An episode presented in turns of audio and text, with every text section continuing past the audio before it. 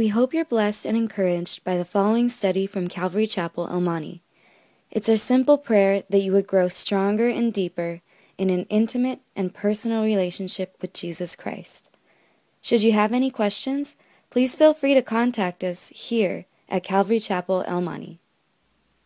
And today, more than ever, I would say if you don't have a Bible, raise your hand and let one of the ushers bring one to you because we're going to try to cover a lot of ground today as we study a couple of chapters, hopefully, in the book of First Samuel. So if you need a Bible, uh, raise your hand. Otherwise, you're going to be bored, probably, man.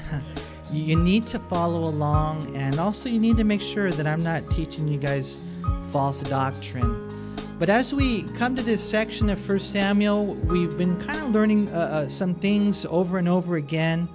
You know, when you look at the life of Saul, you have an example of how not to do it. Uh, the other day, we were over at Golden Springs. Pastor Raul was doing a study with the staff and some of the leaders, and, and he was just talking about how, how, how Saul was anointed by God, how Saul started off so well. How Saul, in one sense, maybe even started off humble, man. He was gifted, he was head and shoulders above the rest. But just because you start well doesn't mean you're going to finish well. If you want to see an example of an individual who God gave so much potential to, and yet he miserably failed, then you study the life of Saul. On the flip side, we have this guy that is contrasted to him. The, the, the guy's name is David. And this guy had a humble beginning. There he was. I think God prepared him in the shepherd's field. God prepared him in the battlefield as a soldier. But then God also prepared him as a fugitive, as he was running uh, God would be preparing him to be the leader that God, you know, made him to be. And I don't know where you guys are tonight. You know, a lot of you here, you know, you have a strong walk with the Lord. Some of you here, you might not even have a relationship with God. Uh, some of us here, we're, we're kind of in between. But I do know this that there's still hope for you. That no matter where you are, no matter what you've done, there, God brought you here tonight because He wants to work in your life. He loves you so much. And He wants us to learn, you know, this is not what you do, and this is what you do. And He wants to tell you, man, that He loves you, and that I'm telling you what, you know what? We can't change the past. You know, don't, don't let the enemy beat you up about what's back there. And we, I, I do pray, though, that, that right here, right now, that we would learn from the past because you know, one scripture the Lord laid on my heart while we were worshiping is in the book of Galatians, chapter 6, where it says, Don't, Do not be deceived. God is not mocked. That whatever a man sows, that he will also reap. If you sow to the flesh, you're going to reap of the flesh. But if you sow to the Spirit, of the Spirit, you will reap those things that are spiritual, the things that are not corrupted. And I'm telling you, that's the way that life works. Some people, they walk in the Spirit, and it's beautiful. So many people, yet, even in the church, they walk in the flesh. They walk in the flesh. And I'm telling you, man, in the end, you're going to be sorry. And so I think Saul is a picture of a guy who walked in the flesh. And yet, David, we're going to see, even though he wasn't a perfect man, what God can do, you guys, when we really begin to follow him. We see David on the run as a fugitive, and we're going to see lessons in preparation, protection, direction, and even conviction. Booker T. Washington said, I have learned that success is to be measured not so much by the position that one has reached in life as much as by the obstacles which one has overcome in life. And, and David was such a man. You know, men, measured by this standard, we're going to see that David he went through a lot of obstacles, a lot of obstacles, and yet watch what God does in his life. Look at verse 1 of 1 Samuel 23. It says, And then they told David, saying, Look, the Philistines are fighting against Keilah, and they are robbing the threshing floors. Therefore David inquired of the Lord, saying, Shall I go and attack these Philistines? And the Lord said to David, Go and attack the Philistines and save Keilah. But David's men said to him, Look, we are afraid here in Judah. How much more then if we go to Keilah against the armies of the Philistines? And then David inquired of the Lord once again. And the Lord answered him and said, Arise, and go down to Keilah, for I will deliver the Philistines into your hand. And David and his men, they went to Keilah and fought with the Philistines, struck them with a mighty blow, and took away their livestock. So David saved the inhabitants of Keilah. Now it happened when Abiathar, the son of Ahimelech, fled to David at Keilah, that he went down with an ephod in his hand. Now somehow David gets word that the Philistines were attacking the people of Keilah. Uh, they were stealing their grain at the threshing floor. We don't know how he found out. You know, we're going to see a lot of that in today's chapter. I don't know if they text messaged him or what. I don't know if they phone call. Somehow the word gets out. No, no, seriously, in those days they had runners, they had spies, and they were all over the place, right? And so, anyways, we see right here that these guys, the Philistines, were fighting against uh, Keilah, and they notice in verse 1 they're robbing the threshing floors.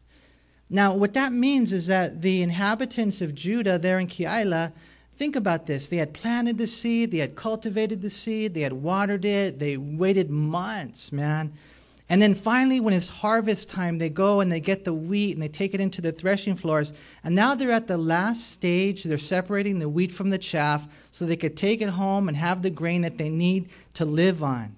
And it was at that final stage, after all the work they had done, where the Philistines came in and they were ripping it off. You know, and that right there is such a tragic place to see the enemy come in. And so David finds out, he knows it's not right. And yet at the same time, it's so cool, you guys, what he does is that rather than just running to the battle, I want to take care of this, I want to get this in my own hands. No, what does he do? He asks the Lord, Lord, would you have me to go down there and to get involved with this? Lord, you know, what do you say? He inquires of the Lord. The Hebrew word right here simply means to ask or consult or to seek. And, and man, you know, whatever it is in life, I pray that you and I would know how to do that, how to ask, how to consult, how to seek, how important it is that we ask the Almighty over everything. We consult Christ and seek our Savior's will. You know, one of the most famous verses in the Bible, Proverbs 3 5 and 6 trust in the Lord with all your heart, lean not to your own understanding. In all your ways, acknowledge Him, and He will direct your path. Warren Wiersbe said a gifted leader like David might have been tempted to depend on his experience. Instead, what he did is he turned to the Lord for the guidance that he needed. And I'll tell you what, man, a lot of times people think, well, I've been there, I've done that, this is the way it worked last time, and they have, you know, their whole experience, you know, thing, but it doesn't always work that way. You know, that's not life, you guys. Life should not be, well, this is the way I've experienced it. No, life must be where we follow the Lord, where we pray to Him about everything, even things that we think are no brainers. Why should get involved with this? Well, are you sure? Are you sure? No, you got to ask the Lord about everything. And so David tells his guys, hey, we're going to go fight, right? And the guys are like, no way, time out. I don't think so. You know, it's hard enough right here. You want us to go toe to toe with the Philistines? And you know what's kind of cool is David right here in verse 4, he inquires of the Lord, it says, once again. And you know what that is right there? You know, that's what I would call healthy leadership. You know, David's men initially wanted to do nothing. They didn't want any part of the war, and they expressed their concern to David. And so David goes to the Lord and he kind of asks for confirmation. And you know what we see here is a healthy leadership. You know, when the ones that he's leading are doubting him, you know, he doesn't just say, hey, I'm the boss. You know, sometimes we dads like to do that, huh? Or we husbands like to do that. What are you talking about, woman? You know, I'm the, I'm the head, you know? And God says, you know what, you might be the head, but let me tell you something. She's a lot smarter than you are, you know?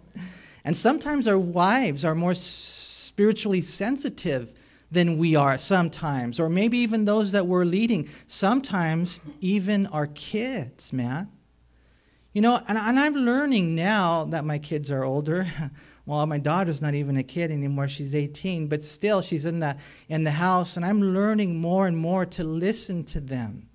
You don't just say, "Hey, my way or the highway." That's not what good leaders do. You know, if your wife disagrees with you on a decision that you're making as a husband, what you need to do is you need to go back to the Lord and double check. Lord, you know, the wife that the one that you gave me as this, you know, as my as my compa in life. Um, she doesn't see it this way. So, Lord, is this really the way? That's what he does. He just double checks with the Lord, and and the Lord says, yes, that that's the way that I want you to go. And he promises to deliver the Philistines into their hand. And so at that point, he has the confirmation he needs, and David and his men is so cool. They then follow him because they know he's trying to follow the Lord. They go and they fight the Philistines, and it says in verse 5 that they strike them with a mighty blow. Look what it even says there in verse 5 David saved the inhabitants of Keilah. And, and I'm telling you this right here. You guys, if you can see this, I don't know if you can see this or not, but I pray you can see this. What a difference it made to the lives of the people of Keilah when there was a man who was willing to follow the Lord.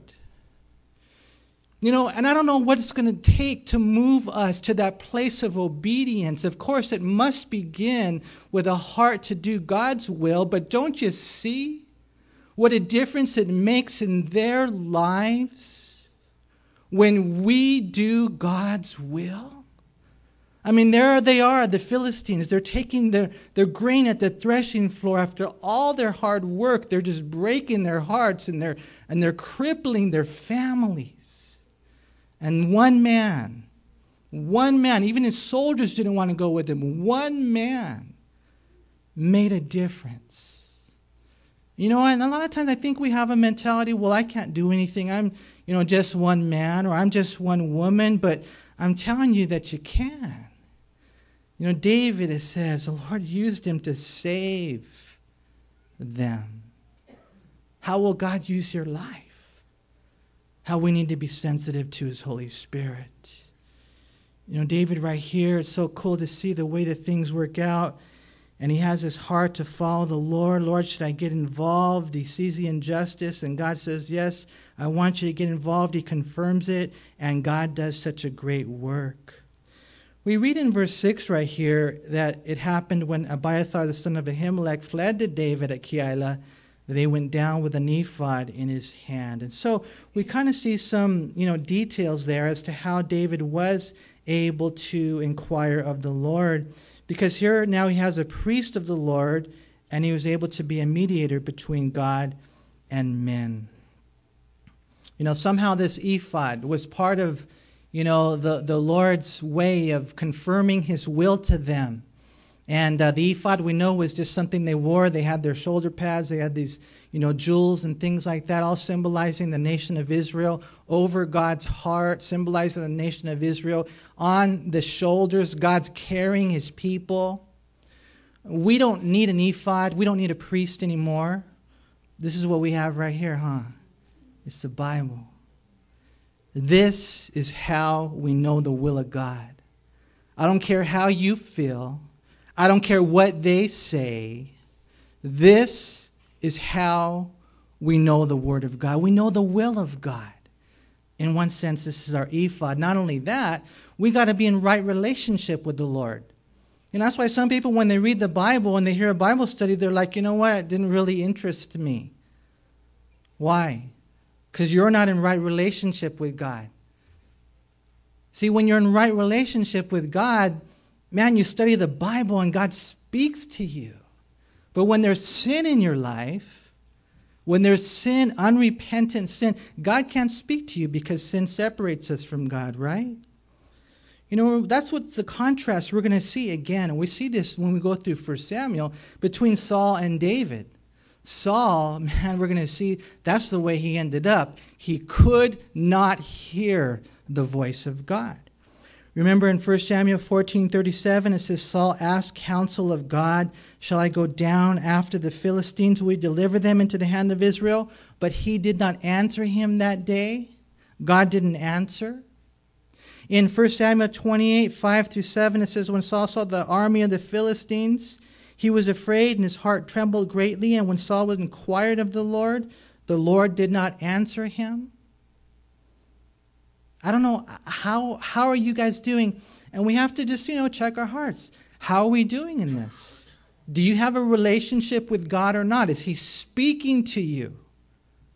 Because when your heart's right, man, the Lord does. When your heart's not right, then, then He won't. As a matter of fact, this was Saul's downfall because the Lord wasn't speaking to him, so he hired a medium. You know, that's like down the street right here, a fortune teller.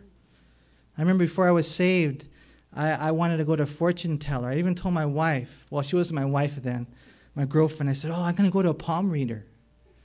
You know, and you know, we think it's it's no big deal, right? Oh, you know, palm reader, yeah, get your fortune told. You know what that is? That is straight out from the pit of hell. That is full on demonic. Don't, know, go, don't go near any of those things. I have counsel with people who have gone to those fortune tellers or Santeria, whatever these things are, man. I tell you this, they are tormented by demons. You know, Saul came to that point where God wasn't speaking to him. He got desperate. He went to a fortune teller, right? A medium. And he even called up Samuel and he said, Man, the problem is God won't speak to me. And you know, Samuel basically said, It's not God's problem, it's your problem. Psalm 66, verse 18, it says, If I regard iniquity in my heart, the Lord will not hear. And so here we have this amazing relationship that David has with the Lord, and that he's able to talk to him and inquire, and God is able to lead him and guide him in life. How important it is to pray and obey, right? And so we read in verse 7, it says, And Saul was told that David had gone to Keilah and so Saul said, God has delivered him into my hand. Notice what Saul is saying. He thinks God's on his side, but he's not. For he has shut himself in by entering a town that has gates and bars. And then Saul called all the people together for war, to go down to Keilah to besiege David and his men. He was going to surround them, right? When David knew that Saul plotted out evil against him, he said to Abiathar the priest, Bring the ephod here. And then David said, O Lord God of Israel, your servant has certainly heard that Saul seeks to come to Keilah to destroy the city for my sake. Will the men of Keilah deliver me into his hand? Will Saul come down as your servant has heard? O Lord God of Israel, I pray, tell your servant. And the Lord said, He will come down. Then David said, Will the men of Keilah deliver me and my men into the hand of Saul? And the Lord said, They will deliver you. So David and his men, about 600, they arose and departed from Keilah and went wherever they could. Then it was told Saul that David had escaped from Keilah, so he halted the expedition. Again, you know, they, all, they know what's going on. I don't think they had satellite things then, but maybe they did. I don't know. They knew enough, right? Saul finds out that David's in a walled city now, right? And so he figures, oh, this is a great opportunity. God's put him there, and I can surround him, besiege the city, trap him, starve him. And, and it doesn't even matter if the people of the city die in the process. You know, I'm going to get this guy David, right? And so David finds out about Saul's plan, and again, he asks the Lord. It's so cool. He asks the Lord for wisdom. He asks the Lord for insights. He asks the Lord for secrets that could not otherwise be revealed. And that's the type of relationship we can have with God. And he says, Will Saul come? Will the men of Keilah deliver me? And the Lord said, Yes, they're going to turn you over, man. And so David and his 600 men, they leave to go, it says, wherever they can. And Saul finds out and he stops the expedition. And again, you guys, this simple message, I think, is just to see how cool it is that David is seeking the Lord. And here it is. Like I said, it's not too late. I don't think it's too late. I don't think anybody here has crossed the line yet. You know, that line, there's a line somewhere. I don't know where it is, but there's that, that line. It's the unpardonable sin. I think there's still hope for us, you know, and that's why you're here. And so, you know, David says, Man, Lord, I want you know, to find out what's going on. And the Lord, right here, what is He doing? He's protecting David and He's directing David, right? And what we find is David is doing his part and God is doing his part. And that's the way it is. And I've learned this in life that you come to church service, and I'm telling you this you pray for God to touch you. You know, you pray for God to touch you. If you stay out of fellowship, if you don't come into the Bible studies and things like that, you know, if you don't come and humble yourself and acknowledge that you need the power, you need fellowship, you need to be where you belong, then your God won't touch you. And I've learned that, that you got to come and ask God to touch you, but you've also got to come and ask God to teach you. And He teaches you His Word, and He teaches you things like we're studying today that you got to pray. And you've got to obey, and you've got to believe that God will give you, you know, the insight. You know, I think that a lot of our problem is, you guys, a lot of people, they just don't really surrender to want to be led by the Lord. You know, I think that we might even go through the motions of saying, Lord, what do you want to do? Or what do you want me to do? But we don't really mean it. What if God was to radically change, you know, your plans? Are we open to that? See, that's where we need to be. You know, we need to come to our general and ask him for marching orders. You know, I believe that God wants to do an operation on our heart because our hearts are, we've had so much manteca growing up. It is just crazy, man. They are clogged. It's not beating. We are so out of shape spiritually, man. Our hearts are all messed up. God wants to do an operation and let Him do an operation, but there must be an aggressive cooperation where we're totally yielding to the Lord and we're doing the best that we can. You know, I've learned, you know, not to talk as much at home because sometimes when I'm talking too much, some of you guys right here, gals, you know what I'm talking about, you get in trouble. And you just do your part, and, it's so cool to see the way that God does his part. You know, one of the things that's pretty interesting here is um, the, David asks the, the Lord, will they, will they deliver me into Saul's hands? And the Lord says, Yeah, they will. Now, question Did they? They didn't. But the Lord, the Lord knew they would have. You see, that's the omniscience of God. He knows all the different variables and possibilities. And that's why it's so important because he knows, no, you shouldn't get involved with her. No, you shouldn't be doing that. Or no, you know, and even though that looks so good, my counsel is wait, or whatever it might be. He knows all the variables, and that's why it's so important to follow him. And so we read in verse 14 it says, And David stayed in the strongholds in the wilderness and remained in the mountains in the wilderness of Ziph. And Saul sought him. Check this out. How often? Every day. But God did not deliver him into his hand. And so David saw that Saul had gone out to seek his life, and David was in the wilderness of Ziph in a forest. You know, right now we went to go uh, visit a, a, gal who, um, you know, I don't know if she was possessed by a demon. I don't really know the whole scenario, but, you know, definitely it was a blessing to go and to pray with her, and she received Christ. You know, but on the way down there, we saw a, a lady sleeping under the bridge. And you know, you see these people, these homeless people sleeping under the bridges or whatever it is, you know, and it breaks your heart. And, and in one sense, you guys, this is where David was. He's living out in the wilderness.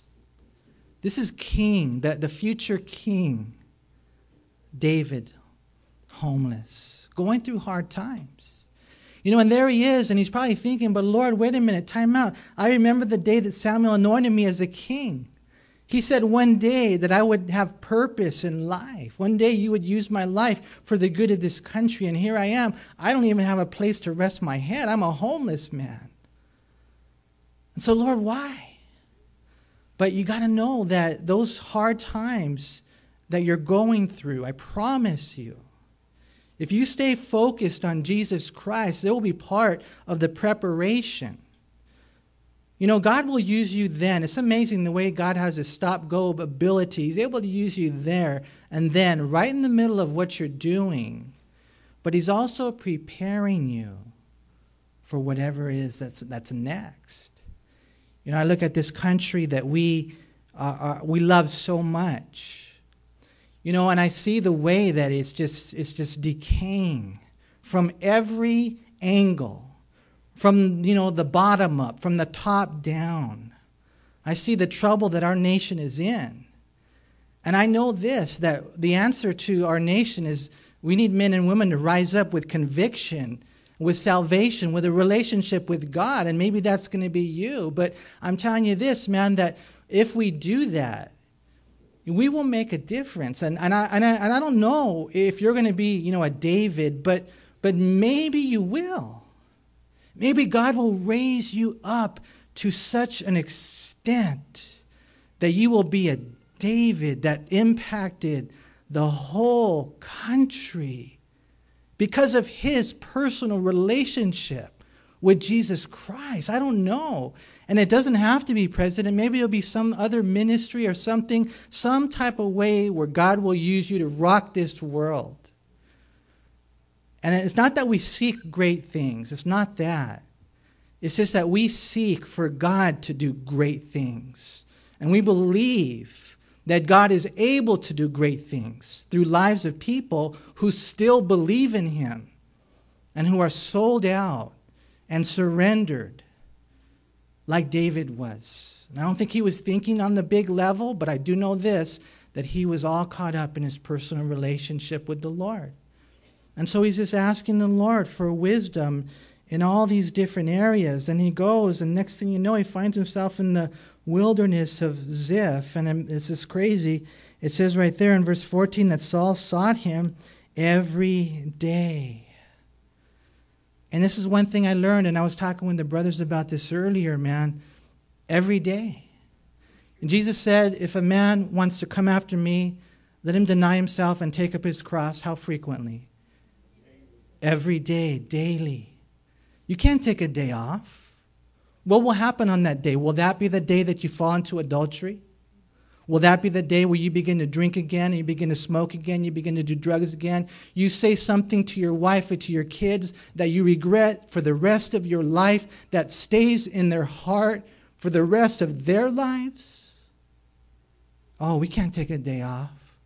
The devil will come after us every day. And that's why we have to wake up every day. I, I know I do. I got to wake up every day and spend time with the Lord. I had to wake up every day and get on my knees and get on my face and open up the Bible and ask God to speak to me, ask God to lead me. Because I know this that the devil is after us every day. But what a blessing to know that David really was in God's hands. Because it says right there that God did not deliver him into his hand. See, we do our part. God will protect you. Only God can protect you. You're no match for the devil. You're no match, we're no match for the lies of the devil. We need God, right? Here we see Saul was not, you know, just not able to find David. He wasn't. Even though everyone else was able to. It's kind of funny. We're going to see that. And it's a beautiful picture of God's protection over our lives.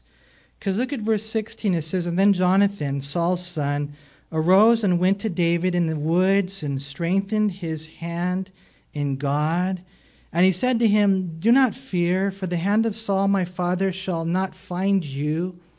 You shall be king over Israel, and I shall be next to you. Even my father Saul knows that. It's kind of funny. Saul can't find him, but everybody else can. You think that has anything to do with God? Definitely, huh? And so Jonathan goes and, and he's able to find Saul. Jonathan is Saul's son. And, uh, and as far as we know, this is their last time together on this side of time.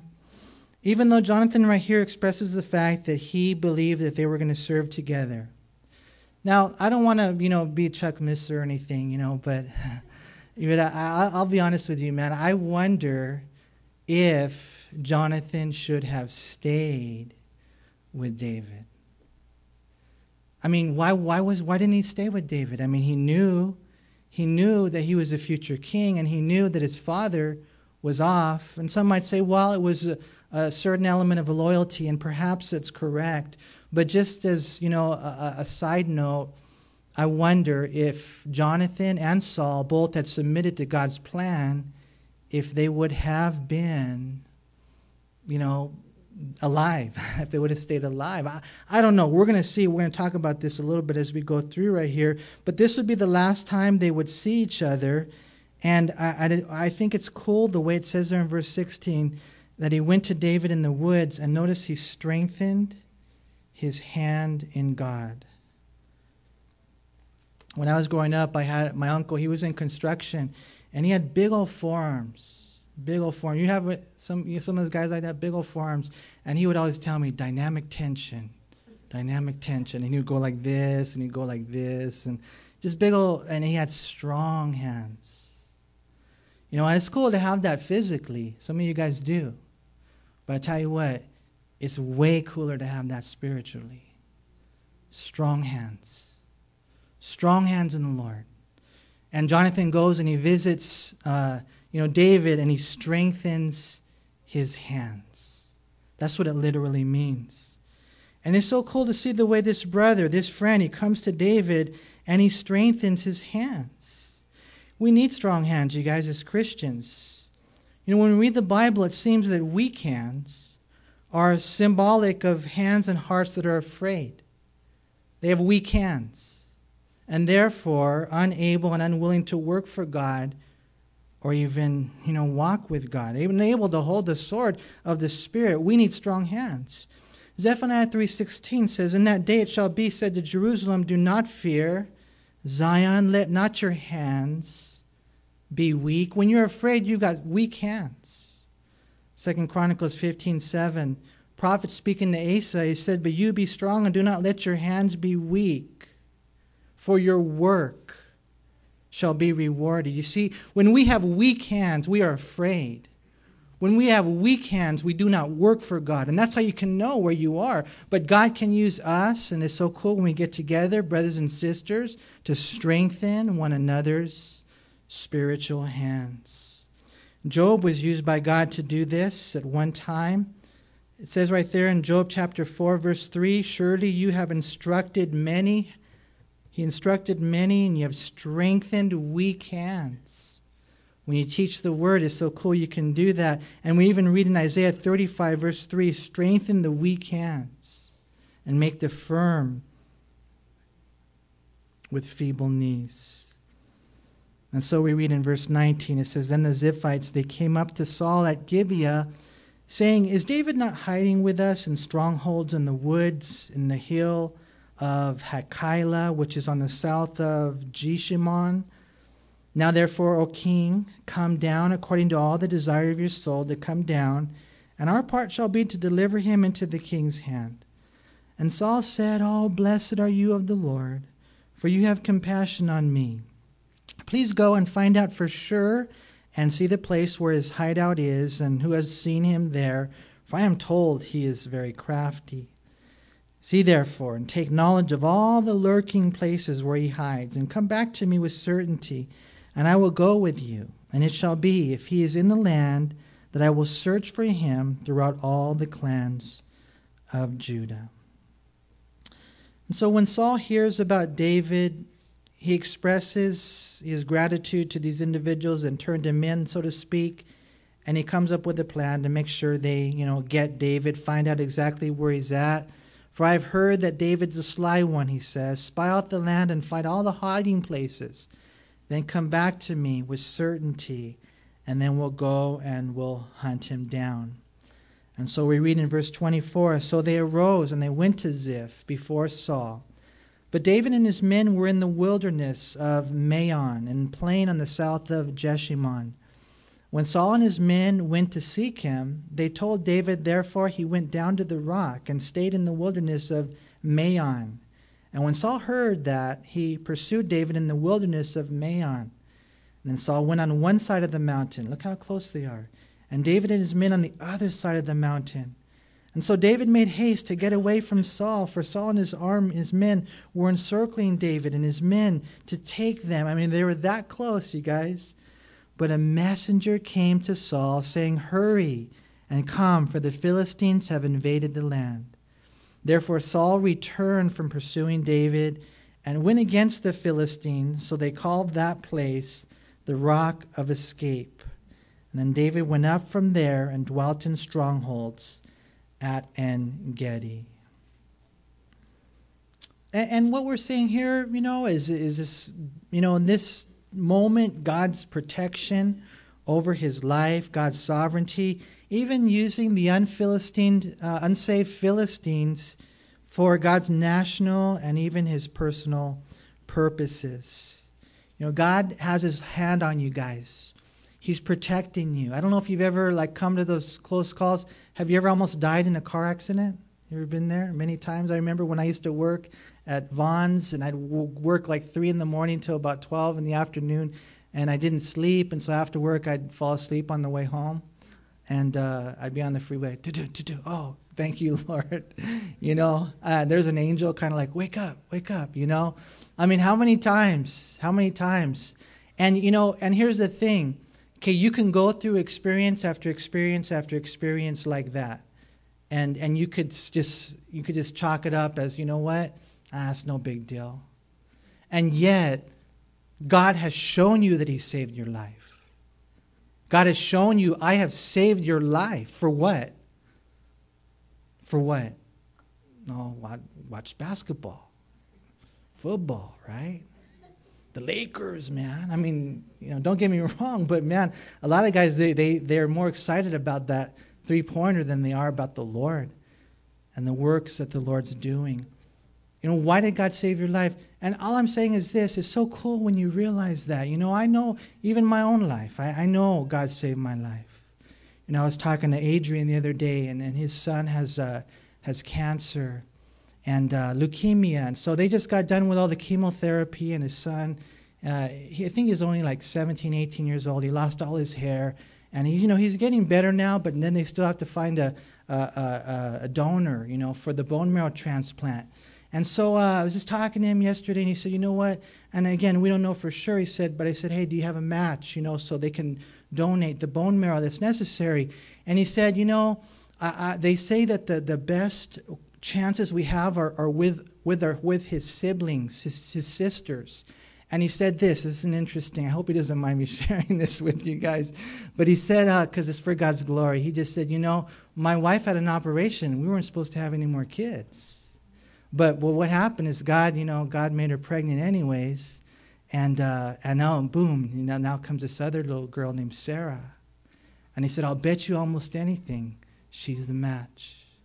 I'll bet you almost anything that, that, that, that God, you know, spared life. God gave life for a great reason. And here's God, He's sparing David's life for a great reason. Here's God sparing your life for a great reason. I mean, hey, let's face it, you guys, some of us are older now. You know, I've had uncles, man, they had heart attacks at my age. Every day, I thank God for life.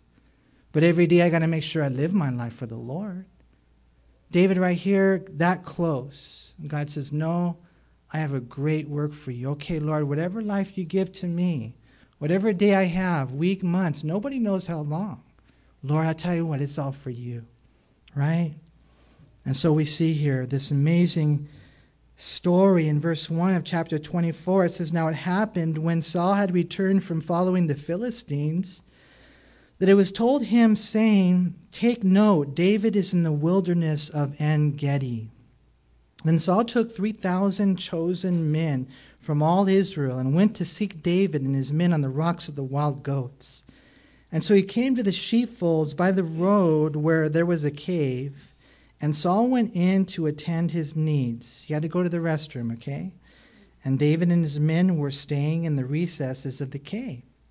And then the men of David said to him, This is the day which the Lord said to you, Behold, I will deliver your enemy into your hand, that you may do to him as it seems good to you. And David arose and secretly cut off a corner of Saul's robe. Now it happened afterward that David's heart troubled him, because he had cut off Saul's robe. And he said to his men, The Lord forbid that I should do this thing to my master, the Lord's anointed to stretch out my hand against him, seeing he is the anointed of the Lord. So David restrained his servants with these words and did not allow them to rise against Saul. And Saul got up from the cave and went on his way. once again, Saul finds out where David is, in, in one sense. Oh, there he is in the wilderness of En Gedi. And so he goes off, but this time he doesn't take the whole army. He's learning now. You know what? I'm just going to take 3,000 chosen men. These are the, the biggest, baddest, buffest dudes. And they pursue David to the rock of the wild goats. And so, as it happens, Saul uh, has to go to the restroom. He has to relieve himself. And we know, according to the Bible, that you couldn't just go to the restroom anywhere, right? You had to go outside the camp, take a shovel, dig a hole, you know, the whole story, right? And so, anyways, uh, talk about going to the to the men's room. Okay, uh, he went there, and it happens to be, just happens to be, the same cave that David and his men are hiding in. And so, all of David's men they tell him, "Man, this is the Lord, bro." This is the Lord. God has delivered your enemy into your hand. He's absolutely vulnerable. He's helpless. He's wicked. There he is, David. Take him out. Kill him. You know, and, and if you put yourself in that situation, what would you have done? You know, someone wants to kill you. Wouldn't you just, most of us here, most of us here would have killed him. But see, that's where we have to change our hearts. That's where we have to learn from David. That's where we have to learn from Jesus.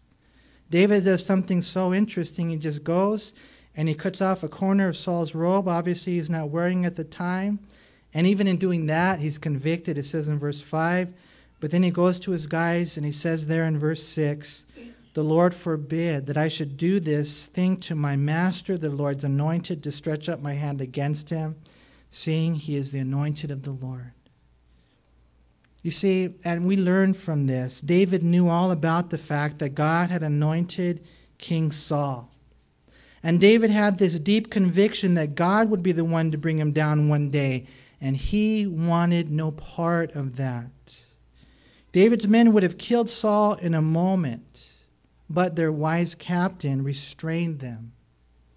You see, leaders must know how to interpret events and respond in the right way. And I'm telling you this right now, you guys God will test you.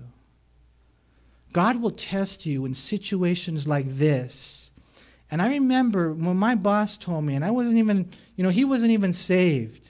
As a matter of fact, this guy was really unsaved. he was really bad. He was really one of those bosses that, you know, you just lazy and, you know, you just wanted him to go to another store. I mean, you just didn't want him in your life. But, you know, he told me something that's always stuck with me. He said, You only go as far as you fail. And I thought about that, and I, and I still think about that. Because if David would have failed right here, he would have gone no farther. See, we will be tested. What kind of man are you really? You know, because a lot of times I think when we go to situations like this, we take matters into our own hands. And David had so much faith in God so much faith in God that even though he knew he was going to be the next king, he knew that God would be the one that would take care of it. Now, we'll see later in chapter 26 that David pretty much does the same thing in verses 9 through 11. It was so deeply embedded in David's heart that later, when an Amalekite king, uh, Amalekite came to David with Saul's crown after having killed Saul and what he thought was an act of mercy, kind of like ancient euthanasia, right? You guys remember the story when Saul died? He, uh, he, he had fallen on a spear, right? And uh, he's like there, but he didn't die. And so there's an Amalekite, and Saul says to him, Kill me, kill me. Listen, these guys, you know, they do something crazy to me. So apparently the Amalekite killed him. And so the Amalekite took his crown and he went to David and he said, Man, just want to let you know you're king now. And then David said, How do you know that? And he said, Well, because this is a story, man. Saul was there, he's ready to die, and I gave him euthanasia, mercy killing, right? And here's the crown. And David said, Out of your own mouth, you're going to die because you touched the Lord's anointed. And he killed him. Even after all this, David understood the way it works in the kingdom of God. But a lot of people, they, they don't. And that's why you only go as far as you fail. You have to admire David's heart of loyalty to God's appointed leaders and his faith in time of testing. For so many would undoubtedly have taken matters into their own hands, justifying it, thoroughly convinced that they need to help God out on this. You guys remember the Lion King? Remember Scar? What he did to Mufasa? There it is. You can see it now, huh? a lot of people do that, man. But I'm telling you this right now, it only lasts for a while and your people and your followers will be so anemic because you are not called of the Lord. And one day, Simba will come, right? God's going to take care of it, man. And so we read in verse 8, it says, David also arose afterward, and he went out of the cave, and he called out to Saul, saying, My Lord, the king. And when Saul looked behind him, David stooped with his face to the earth and bowed down. And David said to Saul, Why do you listen to the words of men who say, Indeed, David seeks your harm? Look, this day your eyes have seen that the Lord delivered you today into my hand in the cave, and someone urged me to kill you, but my eyes spared you. And I said, I will not stretch out my hand against my Lord, for he is the Lord's anointed. Moreover, my father, see, yes, see the corner of your robe in my hand, for in that I cut off the corner of your robe and did not kill you, you know and see that there is neither evil nor rebellion in my hand and I have not sinned against you, yet you hunt my life to take it. Let the Lord be judge between you and me, and let the Lord avenge me on you. But my hand shall not be against you. As the proverb of the ancients says, wickedness proceeds from the wicked, but my hand shall not be against you. After whom has the king of Israel come out? Whom do you pursue? A dead dog? A flea? Therefore, let the Lord be judge, and judge between you and me, and see and plead my case, and deliver me out of your hand. This is kind of kind of dangerous, but David is following the Lord, and he goes out and he says, "My Lord, the King." He bows down with his face to the earth. He attempts to reason with him. Why are you listening to the lies? And that's a really good question. So many people find themselves in places that they do not belong in because they're simply listening to the lies of the enemy. That's where Saul was. So Dave calls him the Lord's anointed. He even calls him his father, and he shows him the corner of the robe as proof of his own purity that in all this there was no rebellion in his hand, nor there was there sin in his heart. And yet here he is. He says, Saul, you're hunting me down. You want to take me down. You want to keep me down. We see here in verses 12 through 15 that David expresses his true trust in the Lord and his confidence in the fact that the Lord really does bless obedience and integrity. You know, David knew the Lord would handle it and he didn't have to get his hands in it. And, now, and I want to encourage you guys, man. Believe in the Lord. Trust in the Lord. Psalm 75 says exaltation, it doesn't come from the east or the west or the south. Exaltation comes from the north, it comes from God, and He raises up. He raises up. And I'll tell you this, and I've really believed this in my life, just in case you you know you're trying to, if you ever get in that place where you try to exalt yourself, I'm telling you this, man, you don't need to do that. Just stay focused on your relationship with God. And I tell you this, man, no one can stop what God will do. Nobody except you. Right? David says, You know what? I have full confidence in the Lord. I know he's going to do his thing, man. And he's not afraid to call Saul a wicked man. He says, Out of the wicked comes wickedness, right? Even foolishness to the point where here he was. And what should Saul have been doing? Saul should have been running a country, not running after David. And I'm telling you, you know, in our own lives, you know, the, the, the heavy, heavy, heavy responsibilities that we have in life. Think about that. There you are as a husband. There you are as a father. There you are as a ministry overseer, whatever the case may be, wherever you are, whatever your part of the body of Christ is. And you should be doing these great things for God. And there you are, chasing a dead dog. Imagine yourself, you know, if you would, if you spent your life, and I know this sounds funny, but chasing a flea. Okay, if you can visualize that, you know, what, there it is. I saw it hop over there. And you know, and you're running after it and you're, you're spending your whole life chasing a flea. David, not that David, I mean, I think he's being humble about who he is, but he's just saying, Saul, you're the king. Wake up. You have a responsibility to run a country, not run after me. David, right here, makes a lot of points, and he tries to reason with Saul right there in verse 15, he says, Therefore let the judge, the Lord be judge, and judge between you and me, and see and plead my case, and deliver me out of your hand. He, he calls the Lord, if you have a new living translation, he calls him his advocate. The Lord is the judge, the Lord is the lawyer. It's so cool. David knows these things way before 1 John chapter 2 was written. That God, you guys, and I, and I just pray that you believe that God is your advocate, that God is your judge, that God will plead your case, that God Himself will rescue you, that God will deliver you. You just got to make sure that you're focused on the Lord. Worsby, he says, right? You get your eyes on the world, you're going to be distressed. How many people are freaking out? how many people are freaking out because their eyes are on the world. Or you get yourself, your eyes on yourself and you're going to be depressed. How many people are depressed? Many of us are, right? But you get your eyes on the Lord and what? And you'll be blessed. It's as simple as that. You get your eyes on the Lord and you'll walk on water. You get your eyes on the Lord and you'll do the things that God's called you to do.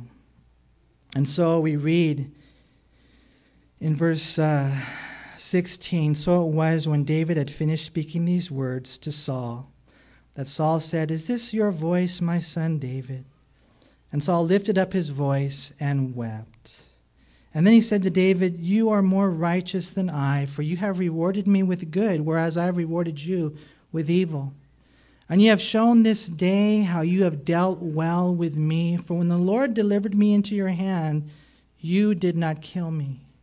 For if a man finds his enemy, will he let him get away safely? Therefore, may the Lord reward you with good for what you have done to me this day.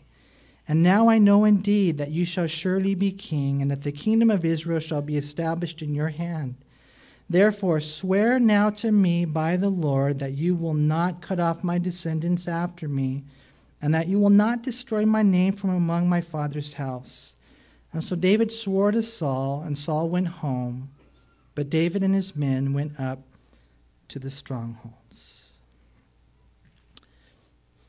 I mentioned earlier that, that Saul was like walking in the flesh and David was walking in the spirit. But one of the things you find about Saul is every once in a great while, he would kind of walk in the Spirit. And because there's a battle going on in our own lives. I don't know if you guys have ever been there, but sometimes you walk and you make a little sense. And not again, you know, some people say, well, it was all fabrication, that Saul was just, you know, it was all it was all just an act. I don't know for sure. I think Saul, like many of us here today, was just struggling with his flesh. And it was just getting the best of him. And every once in a while, he would get a glimpse of God's love, and he would get a little taste of God's power every once in a while. Acknowledging, David, you will be king. Acknowledging all these things, just don't wipe out my descendants. You're, you know, have you ever said that to someone? You're a better person than I am. And I, I know I have. I've, I've sometimes I say that you're, you're a better person than I am. I know you are. And it sets you free. I don't have to be the best person in the world because I know I'm not. But it's like Saul right here was just struggling. He's a picture of a carnal Christian. In the end, he dies. But man, you see the way it all went down and it just breaks your heart. Here we see he's He's just communicating to him. He lifts his voice, he cries. And the evidence was clear. David did not want to kill him. Saul knows it's right there in his face. And he says, This truly is the future king. You know, sometimes I wonder, you know, David, I don't know if he knew this or not, but he cut off a little bit of his robe, a little piece of his robe. And you're like, well, that's just a random thing. Well, yeah, but remember earlier when Samuel was there and he pronounced the, the fact that, you know, one day there'd be a different king. Saul, you're on your way down. And remember when Samuel was walking away, it says that Saul gra- gra- reached for him and he tore off the edge of his robe. And remember what, what Samuel said? He says, You know what? Just like you tore the, the, the, the portion of my robe, one day the kingdom will be torn from you. There's a piece of the robe in his hand, and here he is, and he sees David with the piece of the robe in his hand. And it's all beginning to come together, and he's saying, You know what? This is the Lord. And, and, and yet, what we find is that it doesn't take long. We're just going to go through another chapter, and there he is chasing David again. And there you are, returning to your vomit. And there you are doing that crazy thing that God clearly showed you not to do. And you say you're not going to do it, but that's just words. You got to go do it. You know, it's interesting the way this ends right here. You know, uh, Saul goes back to the palace, and David goes back to the wilderness and the, and the stronghold right there. And I don't know about you, but when I read that, I just said, that's not right. That's not the way that should have ended. If Saul was real, he would have done some practical things and some radical things, and he would have brought David back to the palace. But in the deepest part of his heart, he was not real. You see, you, we got to live it, you guys. We got to live it. We have to be real. I don't know what it is that's going on in your life. I don't know what the challenges are. I know, you know, we all have those challenges. But I, I really pray that uh, whatever it is the Lord wants to work on and do, that it would be very, very, very practical. You know, going to church doesn't save you. If you even if you like to study, even though that doesn't happen too often here. But if you, you know, you're like, you know, it doesn't matter. Oh, I like to study. You deceive yourself if you think that hearing is enough. We got to go live it. I pray that God would help us. Uh, I, I, I, want my country to change. I want this community, Monte, to change, the surrounding areas to change. But I know we need great leaders. I know we need people with a heart for Jesus Christ, a heart of love, a heart like David. And so let's learn, you guys. Um, God is here to forgive us, God is here to give us a new start. And I pray that, uh, that we all would just get real with the Lord. If you don't know the Lord today, then, man, right here, right now, I would pray that you would give your life to Jesus Christ. You don't want to die and go to hell. Jesus died so that you can go to heaven. And so, right here, right now, you repent of your sins and you receive Jesus as your Lord and Savior. Father, we thank you for your word, and as we partake of communion, Lord, I pray that you would just bless this time, Lord. I know it takes more time. I, I know, and even in my own life, it does. It takes more time than just a couple of minutes to get real with you. But Lord, I pray that you would touch us, that you would teach us, that you would save lives here today, and that you would really communicate to us.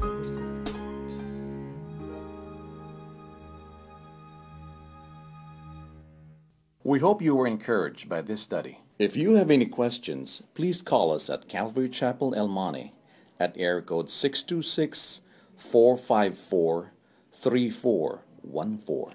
Remember that Jesus loves you.